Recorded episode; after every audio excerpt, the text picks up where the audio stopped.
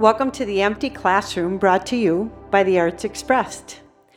This morning, as I took my five mile walk, I couldn't help but notice that the fresh rain that had fallen all night long, even amongst the smallest of waterfalls, as the streams converged with the fresh fallen rain, there was a deep roar, which brings to mind the scripture deep calls to deep in the roar of your waterfalls. We are in an integral and strategic juncture in his story. I always reference history as his story because it is. And he's been speaking to me, the Holy Spirit, uh, specifically about a convergence. A convergence of time, strategic and necessary as we move forward on the path ahead of us. A convergence of Marys Marys who have chosen to say, Be it unto me according to your will. Marys who have been so overcome with the goodness of their Heavenly Father, overwhelmed in awe, thanksgiving, and adoration of Yeshua, of Jesus, and what his sacrifice means to each of us. Sit at his feet and in spirit and truth worship. Their tears fall, and they use those tears. They use their hair to wash his feet in humble thanksgiving. Such heartfelt devotion simply because they know they've been chosen. They know they've been redeemed. They know they've been called for such a time as this.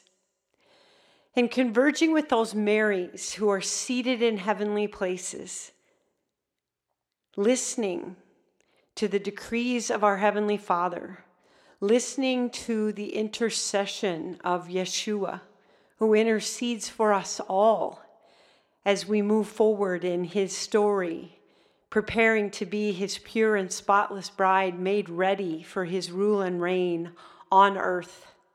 The rule and reign through sons and daughters that the entire earth has been groaning for the manifestation of.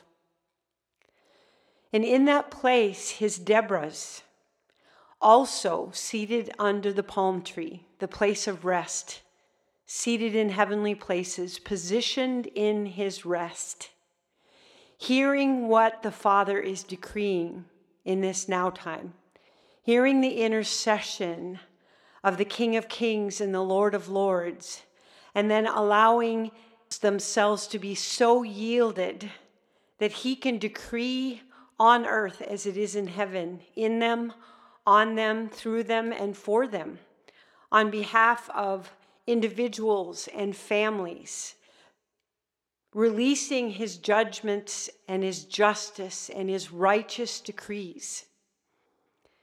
His justice is always supreme. His righteousness is always supreme. And his judgments always reveal his goodness and his glory. And in that place, also releasing his mercy, so desperately needed all across the earth in this now time converging the Marys with the Deborahs on behalf of individuals, families, and nations, and being his Esthers, coming boldly before his throne, understanding their positioning in him, understanding the criticalness of this hour, and risking it all to come boldly on behalf of the nations because Jesus, Yeshua, King of Kings and Lord of Lords, is all about nations, sheep nations who hear his voice, who follow him and walk in his ways, who desire to be in a covenant of the kingdom of heaven manifesting on earth. His name, his blood, his word, his spirit reigning supreme in all of it and being willing to come at this kairos and chronos time in his story to be his Esther's, crying out on behalf of the deliverance and the restoration of the nations. To whatever nation you have been called to make those decrees, to stand in his presence and adore him and thank him and praise him and worship him for who he is, and then release the righteous decrees that he alone speaks, not twisted or tainted with our own interpretations but with His word that always accomplishes what He sends it to do and never returns void. All the while, seated at His feet in spirit and truth worship, understanding who we are as His chosen sons and daughters, the converging of those mantles for such a time as this. And I felt compelled to release the convergence through a piece in A444 Hertz tuning.